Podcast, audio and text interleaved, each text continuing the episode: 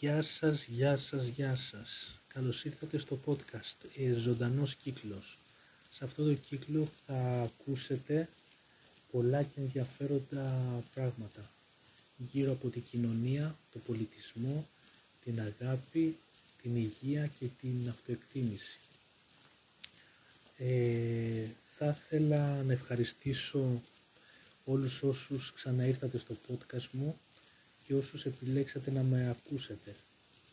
Γιατί παρόλο που υπάρχουν πολλά τεχνικά και ε, θεματικά προβλήματα, εσείς επιλέξατε να ξαναέρθετε και να ακούσετε άλλο ένα επεισόδιο. Κάτι που με χαροποιεί πάρα πολύ. Αν δεν ήσασταν εσείς, δεν ξέρω θα το, αν θα το συνέχιζα. Αν ε, όσοι πάλι είστε εδώ για πρώτη φορά, εύχομαι να σας αρέσει αυτό το podcast και να ξαναέρθετε και στα επόμενα που θα ακολουθήσουν. Λοιπόν, πάμε τώρα στο σημερινό θέμα. Σήμερα θα συζητήσουμε για την έλξη.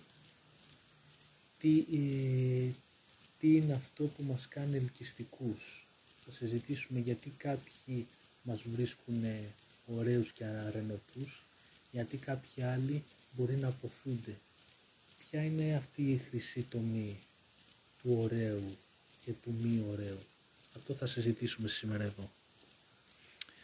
Και ε, πρωτού μπω στο θέμα θα ήθελα να πω sorry που δεν ανέβασε χθες επεισόδιο γιατί σας είχα πει την προηγούμενη εβδομάδα πως κάθε πέμπτη θα ανεβάζω podcast αλλά λόγω προσωπικών θεμάτων δεν μπόρεσα.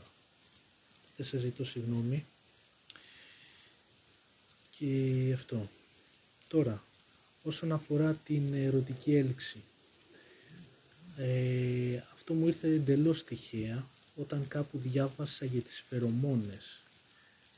Ε, για όσους δεν ξέρετε, φερομόνες, φερομόνη είναι μια χημική ουσία που απελευθερώνεται από τα ζώα προκειμένου να, προκειμένου, συγνώμη, να δημιουργήσει μία αντίδραση ή να μεταδώσει ένα μήνυμα από ένα άτομο στο άλλο του, του ίδιου είδους.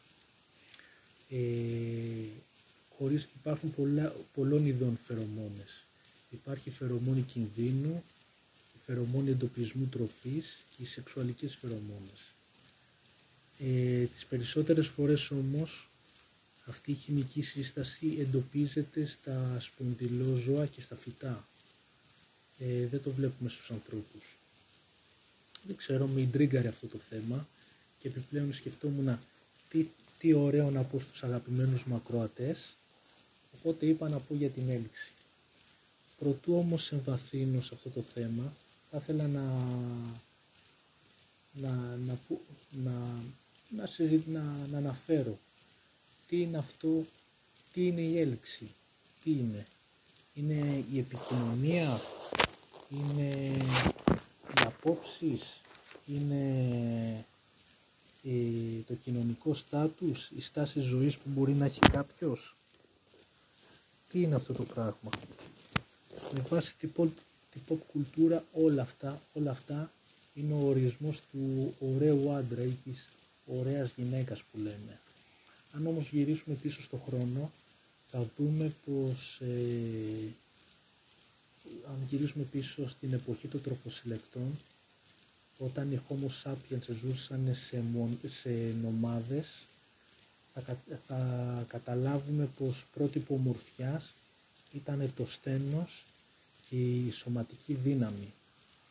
Γιατί τις περισσότερες φορές οι δυνατοί άντρες φρόντιζαν τις εγγύους γυναίκες και επιπλέον ε, τις προστά, προστάτευαν τη φυλή από, τη, από τα άγρια ζώα και από τους άλλους νομάδες.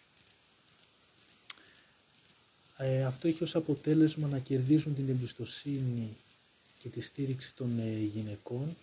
Επιπλέον είχαν και το σεβασμό των άλλων ε, Homo sapiens. Και παρόλο που έχουν αλλάξει πάρα πολλά πράγματα, τώρα μιλάμε ε, εποχή, άλμα εποχών, το ίδιο πράγμα μπορεί να συμβαίνει και στην εποχή μας. Ε, θεωρώ πως ε, μία από τις πιο ε, ελκυστικές, ε, τα πιο ελκυστικά πράγματα σε, σε μια γυναίκα είναι η αυτοεκτίμηση. Όλοι ψάχνουμε ένα πρόσωπο που να μας αγαπάει και να μας φροντίζει. Ένα άτομο που δίπλα του θα έχουμε κατανόηση και, και συντροφικότητα. Επιπλέον θα μας δίνει χώρο να είμαστε ο εαυτός, ο, ο εαυτός μας. Αλλά προκειμένου όμως να έχουμε ένα τέτοιο πρόσωπο δίπλα μας, θα πρέπει και εμείς να έχουμε κάποια θετικά στοιχεία. Θα πρέπει και εμείς να έχουμε μια, ένα είδους ε, αλφα προσωπικότητα. Και εδώ είναι που έρχονται οι, οι υγιείς άνθρωποι. Όπως έχουμε πει και στα άλλα podcast, σε αυτό της αυτοεκτίμησης συγκεκριμένα, ε, καλό είναι να ξέρουμε ποιοι είμαστε και τι θέλουμε. Καλό είναι να, να, να, να ξέρουμε ποιοι είμαστε. Και αυτό γίνεται με την αναγνώριση και την έκφραση των συναισθημάτων. Το τελευταίο δεν ξέρετε πόσο σημαντικό είναι.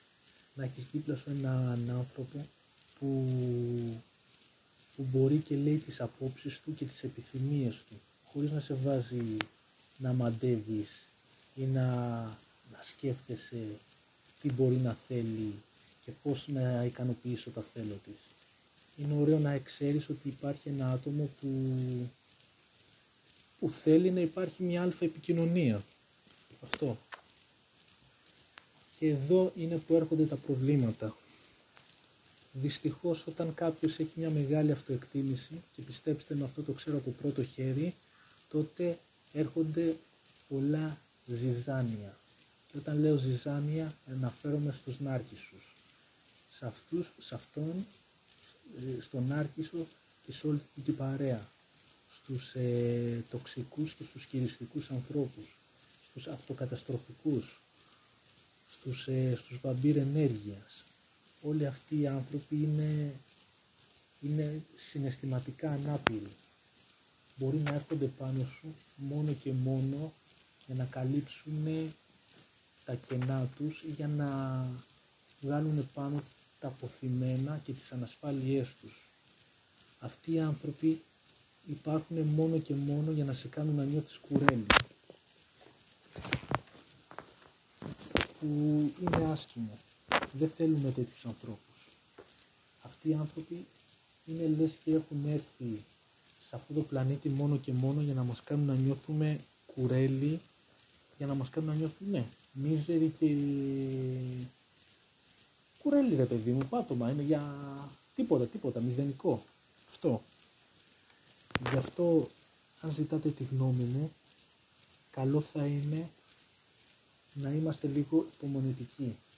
Ας πούμε, εγώ στην παρούσα φάση δεν θέλω να μπω σε μια σχέση.